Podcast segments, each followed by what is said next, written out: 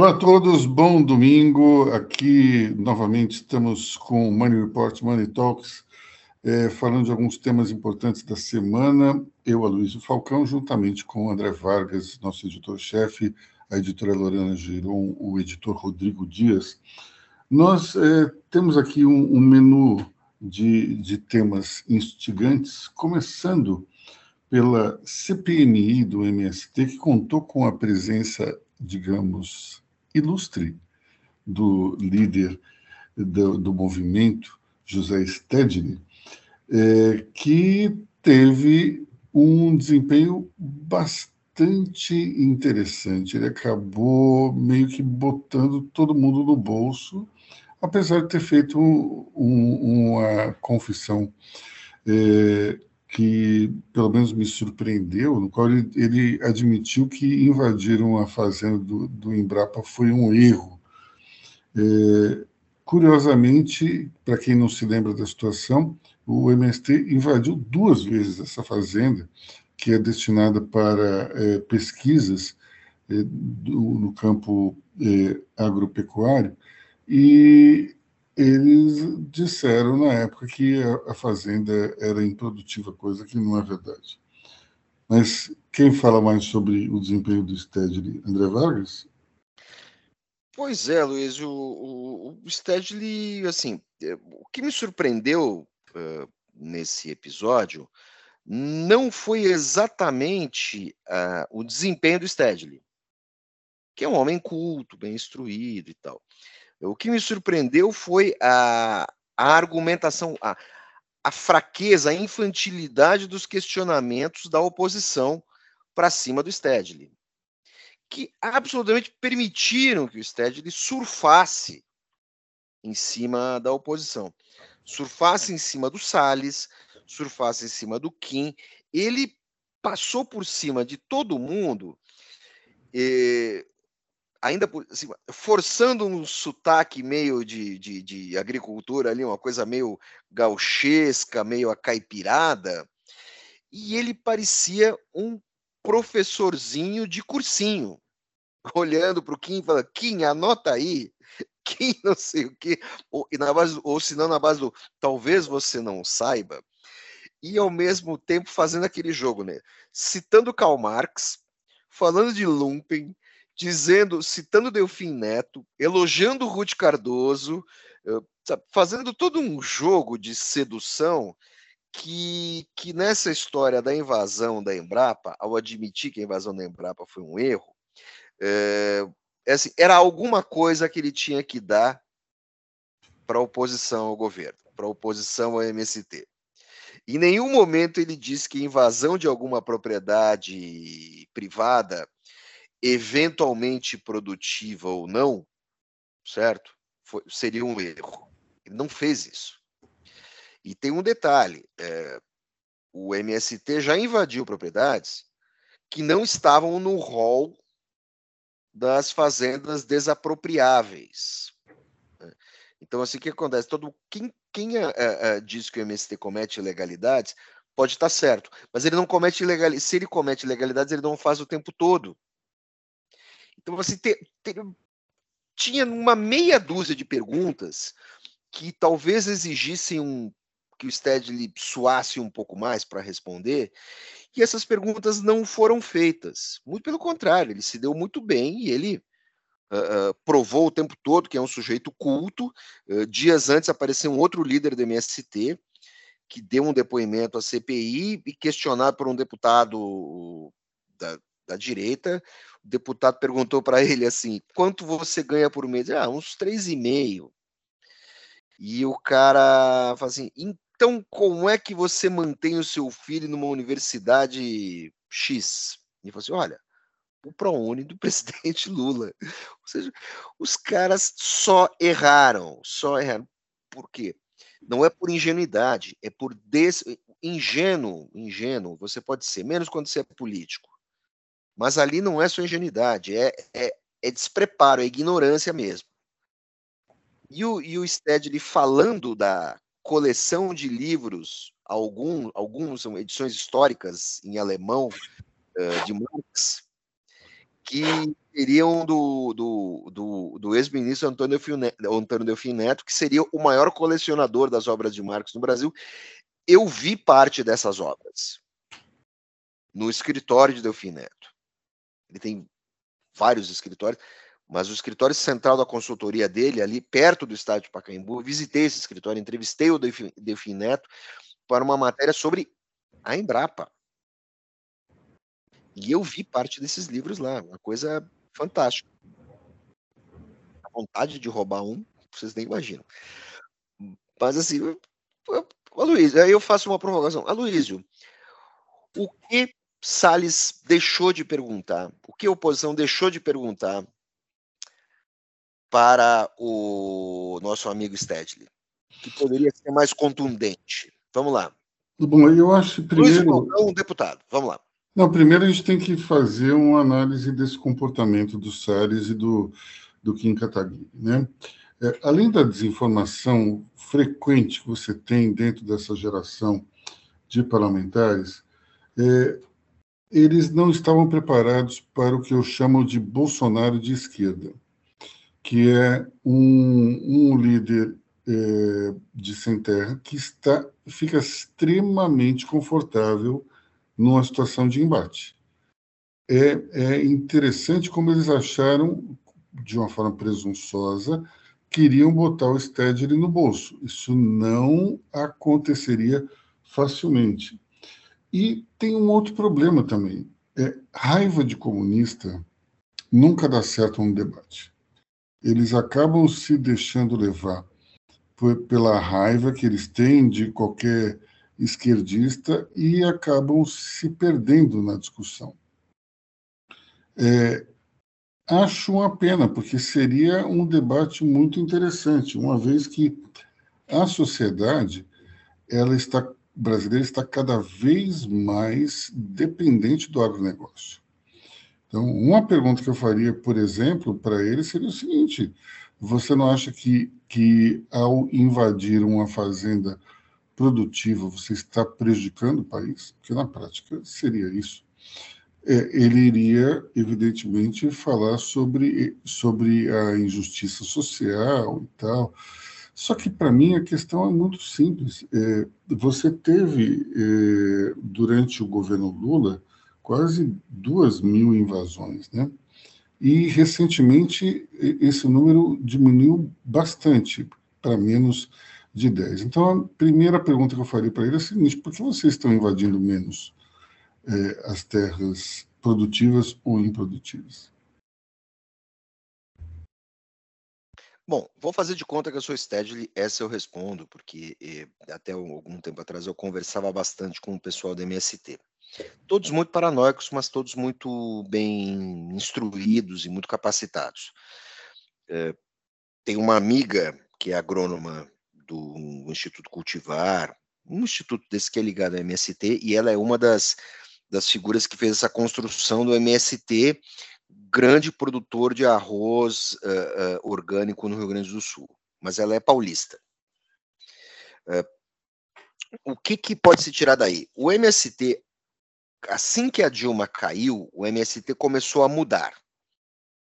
Ele viu que a estratégia de confronto dele não ia dar certo e ele tinha uma grave, uma grande rejeição por parte da sociedade. Então o MST passou a abraçar outras causas paralelas à reforma agrária.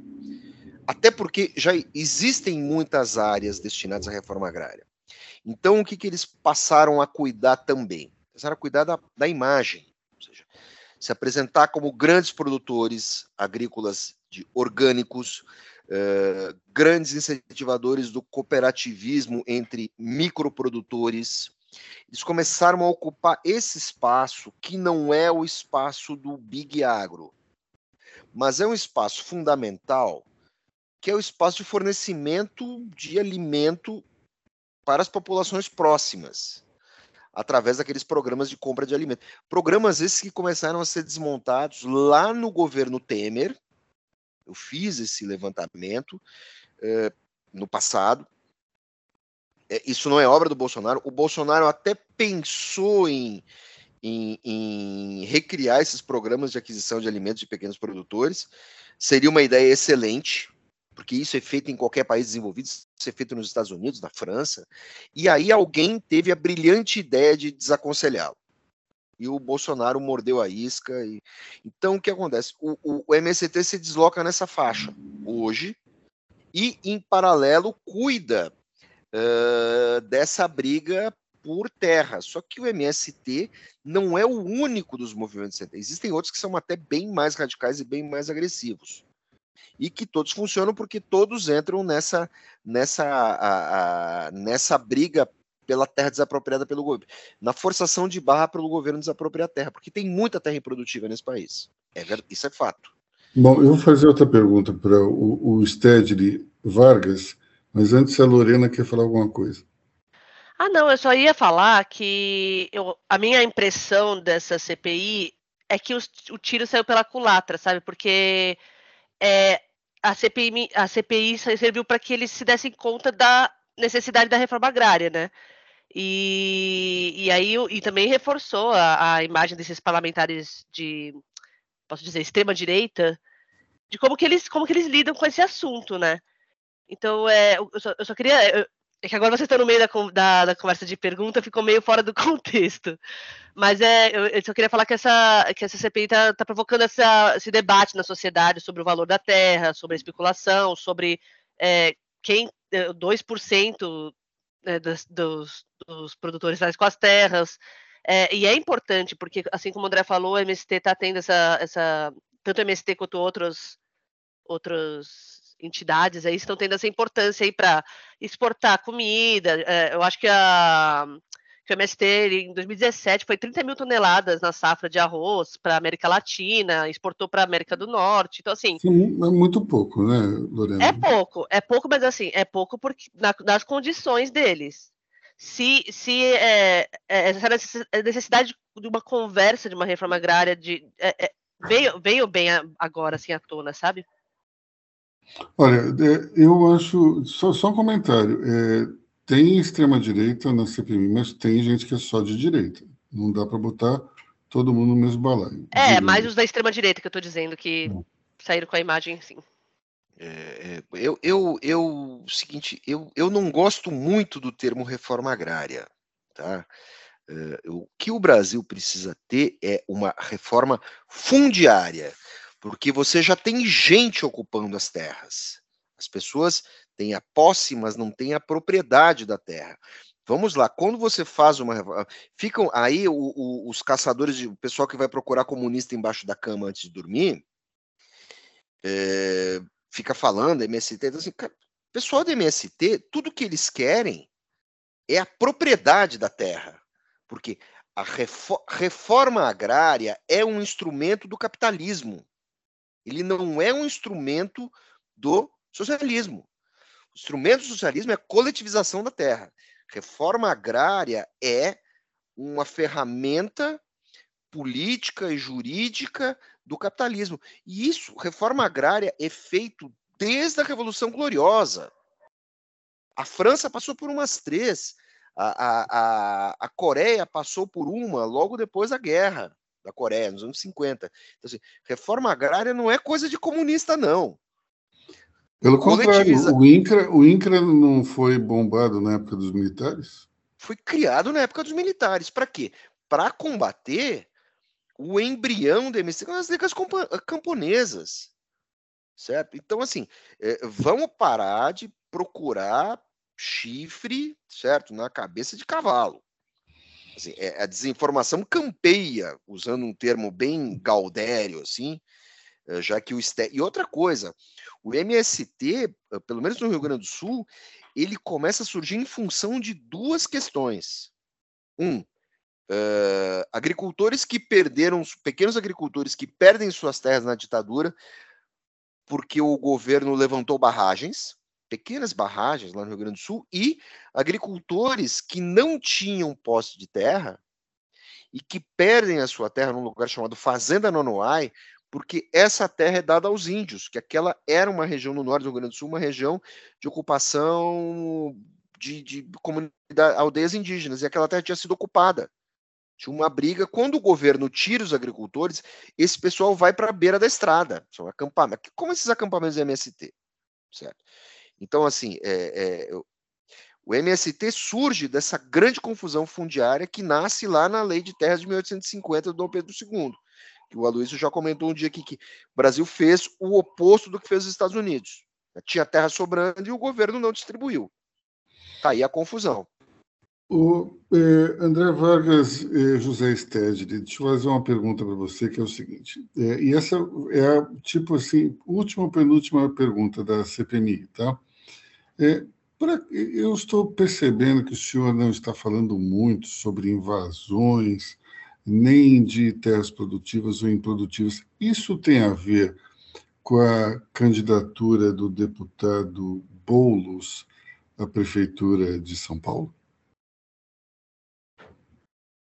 Peraí, você está falando de MST ou MTST? Não, não, é que na cabeça das pessoas, invasão de propriedade privada é invasão de propriedade privada, seja rural ou urbana. Bem, vamos lá. Assim como você tem vários movimentos de sem terra, você tem vários movimentos sem teto. O movimento do Boulos, que é o MTST, que é o mais estruturado, ele, base, ele é dedicado basicamente a invadir, tomar, se apropriar de propriedades nas regiões periféricas das capitais, e é propriedades, sim, que estão em litígio. O proprietário tinha uma grande dívida ativa, aí o terreno foi tomado pelo governo, aquilo está lá parado, e o MTST chega lá e diz: olha, tem um monte de gente precisando de lugar para morar. Vamos invadir esse negócio aqui e pronto. Bom, é, meu, meu, caro, meu caro Sted, eu diria o seguinte, que isso é o mesmo que dizer que o seu movimento só invade terras improdutivas. Isso não é verdade. Sim, sim, sim. Teoricamente, essa é a brincadeira. E você tem outras, digamos assim, rubricas paralelas, certo? Movimento revolucionário dos trabalhadores, que aí fazem outras ocupações sabe assim? Você tem ali um, você tem uns grupos ali mais é, que ocupam outras áreas e tem os grupos extremamente desorganizados, né? Que ocupam inclusive uh, uh, áreas e prédios problemáticos, como aquele que foi ocupado que desabou, que era o prédio da o antigo prédio da Polícia Federal, porque não era um prédio que funcionaria como prédio invadido, né? Ele não, ele não, não se prestava para isso. Vamos aproveitar essa, esse quadro que foi o da CPMI e que foi um absoluto fracasso do ponto de vista dos deputados é, oriundos do bolsonarismo e também aqueles que, que são mais de direita, para falarmos da fraqueza da oposição atualmente. É interessante que a gente tem um governo que não consegue se entender com a sua base de apoio. É, nós tivemos aí alguns problemas estruturais de relacionamento, é, 13 pregões seguidos de queda na Bolsa de Valores. Tudo bem que tem a ver com os juros nos Estados Unidos, mas ao mesmo tempo tem uma expectativa um tanto quanto difusa aqui no Brasil. É, e a oposição ela não consegue deslanchar é interessante. Vamos, vamos voltar um pouco no tempo. 2003. 2003 foi o ano que, que começou o primeiro mandato governo Lula. O ACM Neto era um, era um parlamentar absolutamente combativo e quase que você tinha a impressão que ele ia ter um ataque cardíaco em cada, em cada vez que ele subia na tribuna, de tamanha era a veemência e a raiva com a qual ele se manifestava. A gente percebe aqui que, dentro desses primeiros meses do governo Lula, não tem ninguém que consiga se manifestar como uma oposição contundente. Quem seria, na tua cabeça, André Vargas, aquele parlamentar que mais poderia ser um líder da oposição? Antes disso, eu gostaria, além de ACM Neto, eu gostaria de lembrar você de uma figura muito importante na política brasileira, veterano, Bornhauser. Sim, sim. O House fez muita oposição ao governo Lula, ainda que quando ele, ainda que ele fosse uh, tão versado em ser situação que ele, ele quase engasgava quando ele tentava ser oposição. Mas ele era honesto, ele fazia uma oposição honesta, pontual, é, assim, um sujeito que perdeu tração, eles pediam a mim. Certo? Um cara ilustrado, um cara com capacidade. Perdeu, perdeu espaço, talvez para essa para essa direita mais estriônica. Agora você está fazendo comparações, Aloysio. Eu acho, eu faço a comparação com essa oposição turbulenta ligada ao bolsonarismo com as primeiras bancadas petistas durante a democratização, que faziam um barulho danado, mas não conseguiam nada. É, parece que nós regredimos, quer dizer, essa turma da direita é, barulhenta é, mexe, mexe, mexe, faz barulho e não chega a lugar nenhum, não tem uma posição sistematizada. O que, o que é um problema para o governo agora não é a sua oposição. O que é um problema agora é o inimigo íntimo que é a base, a, a base aliada fisiológica. O, o, governo PT consegue algumas, algum, em alguns momentos ele consegue maioria, em outros ele tem que suar muito para conseguir, porque ele não tem maioria. Que é um governo que tem uma maioria ocasional. Né? É, é um governo que tem uma maioria por pauta. Eu acho que tudo bem, eu acho que faz parte do jogo democrático você ter isso. Mas isso nessa nessa nessa gestão, nesse mandato do Lula, ficou muito claro. Até porque você tem o Centrão, mas você tem a União Brasil, você tem meio que um Centrão com o Centrão do B com o Centrão do C. Então fica mais difícil amarrar tudo isso. Ainda que o Lira, é, é, quando, quando acionado pelo governo, e quando o Lira acha que vale a pena, ele consegue fazer um bom trabalho. Quando ele não quer também, ele dificulta tudo, porque é isso que faz o presidente da Câmara. Né? Vamos lá, sabemos como é que funciona. Diga, Lorena. Eu queria falar que se o Lula não é um cara de sorte, como dizem, expliquem essa, essa oposição, né? Como, por exemplo, ontem no hacker, um, eu não lembro, não sei qual é o nome dele, mas deputado falando: ah, a picanha que o senhor comeu era do Lula. Tipo assim, Gente, tanta coisa que você pode falar, os caras ficam fazendo joguinhos para redes sociais, para se sobressair. Então, assim, o Lula realmente está com muita sorte, com a aprovação subindo, porque a, oposição, tá, no meu ponto de vista, está fraquíssima. Bom, é, acho que a gente podia falar um pouco sobre essa reforma ministerial, que eu acho que tem muito a ver com a fraqueza da oposição. Como o André Vargas mencionou, existe um, um, um núcleo fisiológico dentro desses partidos oposicionistas. E aí é inevitável a gente não falar do PP, que é o partido do presidente da Câmara, Arthur Lira, mas também é presidente do ex-ministro da Casa Civil, Ciro Nogueira. Então, é, esse partido ele deve contar com o deputado André Fufuca como um dos ministros, um dos novos ministros. E eu ouvi uma entrevista ontem do Ciro Nogueira falando claramente que eh, se o André Fufuca fosse indicado ministro, que ele seria eh, destituído do partido. Não é bem assim, porque afinal de contas esse, essa é uma negociação com o presidente da Câmara, Arthur Lira. Então não dá para dizer que, olha, eh, isso aí está sendo feito à revelia, ou isso aí é, é uma iniciativa de uma pessoa só? Não, não é. é mas o, o, o, Ciro Nogueira tem o, os seus eleitores, eles são muito alinhados com o bolsonarismo e ele tem que fazer esse jogo de cena. Mas o fato é, é que o Centrão, de uma certa forma, ele não consegue ficar fora do governo, qualquer governo. O Centrão tem uma, tem, digamos, um, uma ideologia mais moderada, mais de direita, mas não tem jeito. Ele, o, o deputado ou senador de Centrão vê um cargo, uma verba, ele fica completamente descontrolado. Não tem jeito. É, é mais forte do que eles. Diga, Vargas. É aquela coisa que eu falo assim: se você, assim, ouvinte, Eu vou, agora eu vou imitar a Débora. Ouvinte, se você quer ser político, você tem que entrar num partido do centrão. Você sempre estará no poder.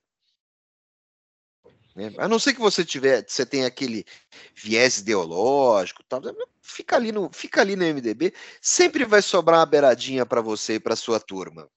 Né? E não necessariamente você vai incorrer em desonestidade, então vai ser chamado fisiológico, tá, mas tudo bem. Acho que está na conta. Porém, porém, eu preciso lembrar o seguinte: o seu centrão e suas variações, é, eles são os grandes fiadores da democracia brasileira.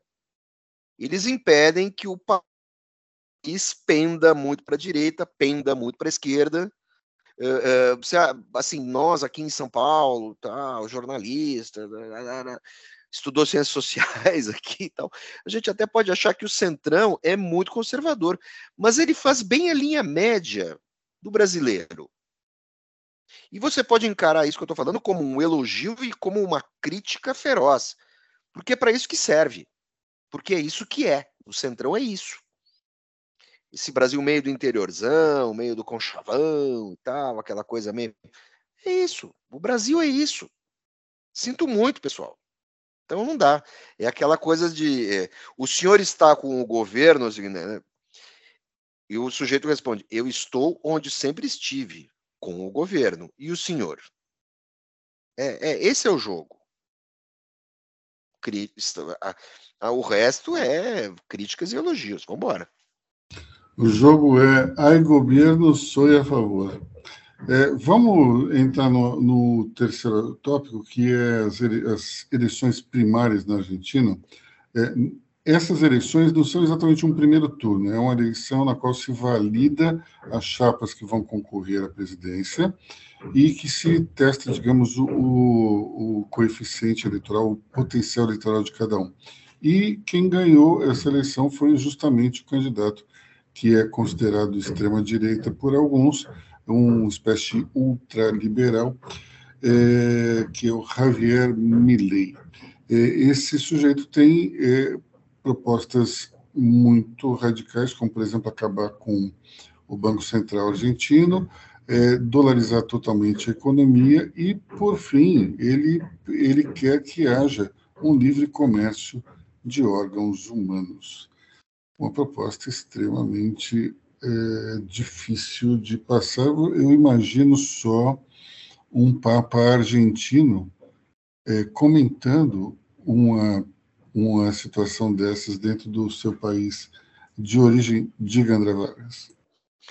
Uh ele defende uh, o livre comércio de órgãos, talvez ele esteja pensando uh, num transplante de cérebro, mas certamente o Papa iria dizer que ele precisaria de um transplante de coração. Muito agora, bom. Agora, vamos a uma outra Lorena, coisa. Lorena quer falar, está coçando a cabeça fazendo L, simplesmente. Eu só vou fazer o, outra coisa. E só lembrando aos nossos ouvintes, porque puxaram a nossa orelha essa semana, dizendo, é, estão chamando o cara de ultradireita. É isso que eu ia falar. Vocês de Money Report não entendem nada. Eu acho que é o seguinte. Em primeiro lugar, o prefixo ultra, ele não é muito importante no Brasil, mas uh, no mundo anglófono, o prefixo ultra nunca é bom. E jogar, colar um ultra com um liberal, cara, não dá jogo. Não dá jogo. Assim, ultra libertarianista, tudo bem. Ultra neoliberal, quiçá. Agora, ultra liberal uma contradição em termos. Porque, assim, uh, o liberalismo se prega não só pela defesa do Estado de Direito, ele se prega pela moderação, certo? E não existe, assim, não existe maluco de centro, não existe maluco de centro-esquerda, não existe maluco de centro-direita. Talvez o único maluco de, de, de, centro que existiu no mundo tenha sido o profeta Gentileza lá no Rio de Janeiro. Não existe maluco ao centro. Desenvolvam, queridos. Mas será que o profeta Gentileza não era um maluco, beleza? Para rimar, já que ele era um poeta? Maluco beleza e com certeza de centro, porque ele perdoava tudo. Agora, esse maluquinho aí, do esse Guga Chácara com ácaro no cabelo ali, com. Entendeu? É, esse o cabelo cara, dele cara... é rigorosamente igual ao do Emerson Fittipaldi quando ele ganhou o Grande Prêmio de Fórmula, de, ou melhor, o Campeonato de Fórmula 1 em 1972. Diga, Lorena. É, o, o pessoal compara ele com o Bolsonaro, com o Trump, mas assim, o cara é bem mais caricato do que eles, apesar da competição ser boa. É, o que eu ia falar que eu achei interessante como demorou para um populista assim de eu, eu falo extrema direita, né?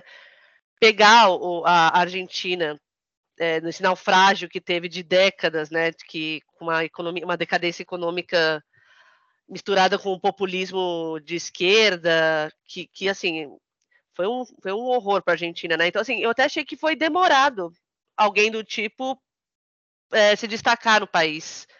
E, assim, o, a gente sempre pensa que não pode piorar, né? O cara falando de, de, autorizar a venda de órgãos, ele nem tá falando mais, ele nem fala muito sobre aborto, nem fala sobre, muito sobre arma.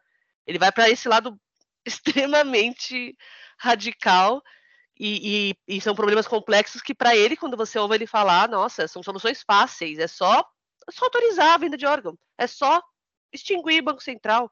Então, assim, é uma. É, é, é, é receita para o desastre, né? Ficou, ficou marcado alguns vídeos dele dando entrevistas no qual o pessoal monta um cenário com aquele organograma dos ministérios e ele falando para os ministérios tal, afuera, afuera. Então, assim, é, é, é, eu, eu, eu tô surfando um pouquinho na, no Twitter dele e tal, e o que tem de bolsonarista é, é, é com afagos, e, e, assim, é uma, coisa, é uma coisa absurda, mas foi o que a Lorena falou mesmo, é, é, em um momento de crise, né? Eu só acho que foi um, um, um escolheram um, um, cara muito caricato ali, né? Ele é uma mistura mesmo de Guga Chaga, né, de, né André? Porque e, e assim ele se auto-intitula anarcocapitalista, né? Então e ele disse que as eleições foram fraudadas, tá? Mesmo ficando em primeiro lugar, ele falou que não, acho que tinha que ser mais, que foi um fraude. Então, assim, né? Um déjà vu. É. Agora, é. Esse, Guga, esse Guga Chakra de escolinha do professor Raimundo, esse rapaz aí, ele, ele, o que, que ele está fazendo? Ele nada mais está oferecendo soluções, nada mais está fazendo do que o peronismo sempre fez na Argentina, desde os anos 50. Ele está oferecendo soluções fáceis, certo? Para problemas extremamente complexos da política e da economia argentina. Lembrando que dolarizar não, foi a, não é a primeira vez, entendeu? É, é, o que ele tá, e ele está querendo mexer é, na educação. É, tirar o caráter universal da educação, sendo que a Argentina foi um dos primeiros países a instituir educação universal, de fato, educação universal nos modos modernos, certo? É, e isso foi fruto malu malucamente, foi fruto uh, de um ditador, Sarmiento, que instituiu a educação universal de fato na Argentina. E isso, a Argentina só não está pior porque tem isso. É, deixa eu só falar algumas coisas. Eu, eu, não acho, eu discordo que as ideias sejam de fácil aplicação. Quando você fala em dolarização, não é bem assim também. Plano Cavalo, em 1990, dolarizou como uma âncora cambial. O que esse, o, o que esse Javier Milei quer é acabar com o peso. É outra coisa, muito mais complicada. Tanto é que houve uma desvalorização gigantesca da moeda, porque vamos lá, para você acabar com peso, significa que você precisa trocar os pesos por dólar. Para isso, você tem que ter reservas cambiais. A Argentina não tem. A Argentina tem 27 bilhões de reservas e a maioria está comprometida com o pagamento da dívida ao FMI. O Brasil, por exemplo, tem 350 bilhões. É um valor muito maior, mas mesmo que a gente quisesse, por exemplo, dolarizar a economia, não daria, porque a gente tem um PIB que é de 2 trilhões de dólares, se não me engano. Então, é, vamos lá, não tem como você fazer isso, você não tem dólar suficiente. Então, não é uma ideia fácil, é uma ideia errada, maluca. E acabar com o Banco Central é outra ideia esquisita, porque você vai criar um mecanismo de autorregulação entre os bancos, no qual você vai perder totalmente a política monetária. Você já não vai ter uma moeda sua para poder trabalhar. E depois você vai ter que. É, é, você não vai ter alguém para conseguir entender quais são os caminhos aí do, do, dos juros e, e, e tentar é, botar uma ordem na confusão. Então, não são ideias é, fáceis, são ideias bem complicadas. Agora, me parece muito triste que é, o, o ideário liberal seja associado a esse sujeito que me parece muito mais um radical libertário, né? Esse, essa definição dele anarcocapitalista, eu acho que é muito boa no sentido de que explica muito como é que é a origem das ideias dele, mas de liberal ele não tem exatamente muita coisa. Pelo contrário, acho que essa, é, é, é, esse lado meio maluco é, ruim para o liberalismo. Acho que é complicado que a gente tenha esse tipo de, de situação é, aqui na América Latina. Agora, o peronismo é uma verdadeira chaga dentro da economia é, argentina. Quando você olha um gráfico é, no qual é, existe o, o, PIB argentino ano a ano, você vê que de 46, que foi o ano que Juan Perón, é, Juan Domingos Perón, ele assumiu o poder até agora, vai caindo paulatinamente porque é um governo que se, é, ou melhor, é uma sociedade que se acostumou a viver com o Estado como âncora. E isso, é, embora tenha sido de alguma maneira questionado pelos militares, os militares acabaram com a indústria argentina porque resolveram copiar o Pinochet é, e meio que fizeram um liberou geral na economia local. Só que os chilenos não tinham indústria. Então, para eles, não faria muita diferença. E agora, para a Argentina, você teve um, um, uma situação na qual é, o industrial argentino desapareceu. Diga, Vargas. Uh, eles tentaram copiar o modelo chileno, mas assim, chileno não é bobo, certo? O que, que os chilenos fizeram? Eles uh, uh, vieram os economistas da linha Chicago, né? E, Paulo Guedes é, entre eles. Paulo Guedes, e aí deram uma liberalização. Mas o Paulo Guedes vem depois, ele vem bem depois dessa turma. Era uma outra turma, são os Chicago Boys, que hoje são muito velhos. Eles deram uma desregulada na economia, estava muito amarrada e tal. Agora, o principal ativo econômico do Chile jamais foi totalmente privatizado, que são as minas de cobre certo? O, o, o, Pinochet não deixou. Tanto que, durante muito tempo, hoje ele deu uma encolhida, existe um fundo nacional é, derivado das exportações de cobre que servem para cobrir as modernizações das Forças Armadas.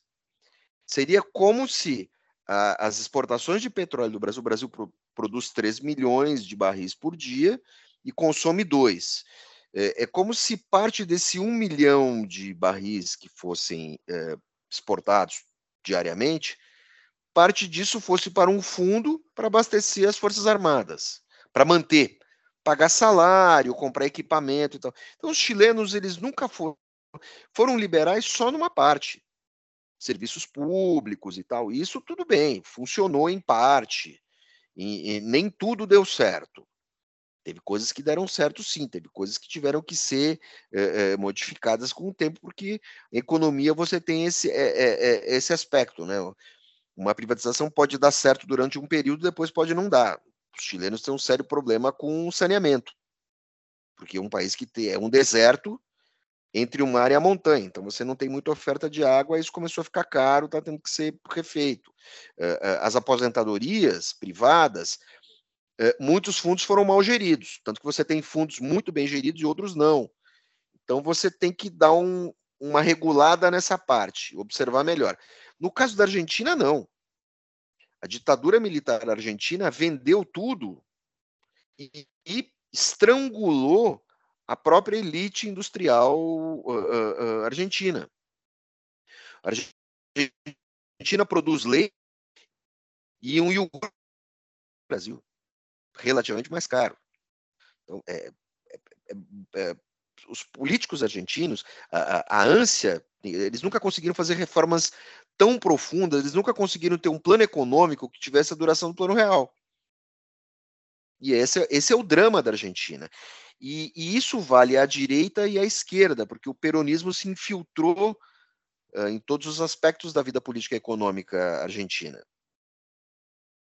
Para vocês terem ideia de, de como a indústria ficou defasada, até os anos 90, você tinha Ford Falcon, que é um carro dos anos 60, é, totalmente é, esquisito, que eles tentaram dar uma modernizada, mas esse Ford Falcon ele, ele rodava nas ruas. O Renault 19, que foi a base para o Corcel brasileiro, que foi lançado em 68, ele também rodava no, na, em Buenos Aires. E o Dodge Polara, que saiu de linha, se não me engano, no início dos anos 80 aqui no Brasil, também foi, foi digamos, esticado, simplesmente porque as montadoras não tinham como é, trazer os carros novos, porque não havia condição nenhuma de se trabalhar a indústria nacional.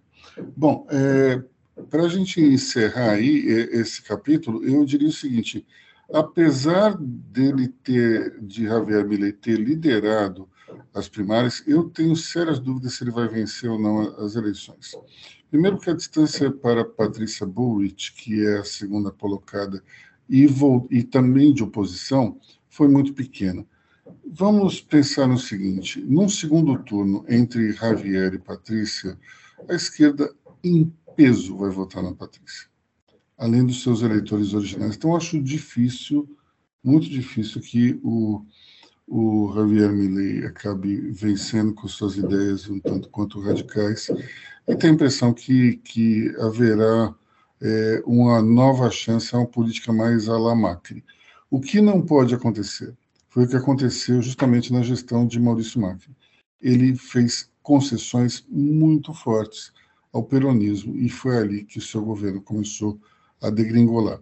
Se Patrícia Bullrich, que tem um sobrenome igual a de um shopping famoso lá em Buenos Aires, ela conseguir se manter sem concessões, aí a gente pode ter o início de uma situação é, melhor para a Argentina. Embora eu, eu tenha conversado com alguns amigos que conhecem bem a economia local e eles disseram que dificilmente a gente pode ter um jeito. Eu sou um otimista. Vamos então é, torcer para que os, os hermanos consigam melhorar. É isso aí então, pessoal. Vamos ficando por aqui nesse domingão. Grande domingo para todos e até semana que vem. Tchau. Até segunda. Ótima semana, pessoal. Até semana que vem, ouvintes. Bom final de domingo. thank you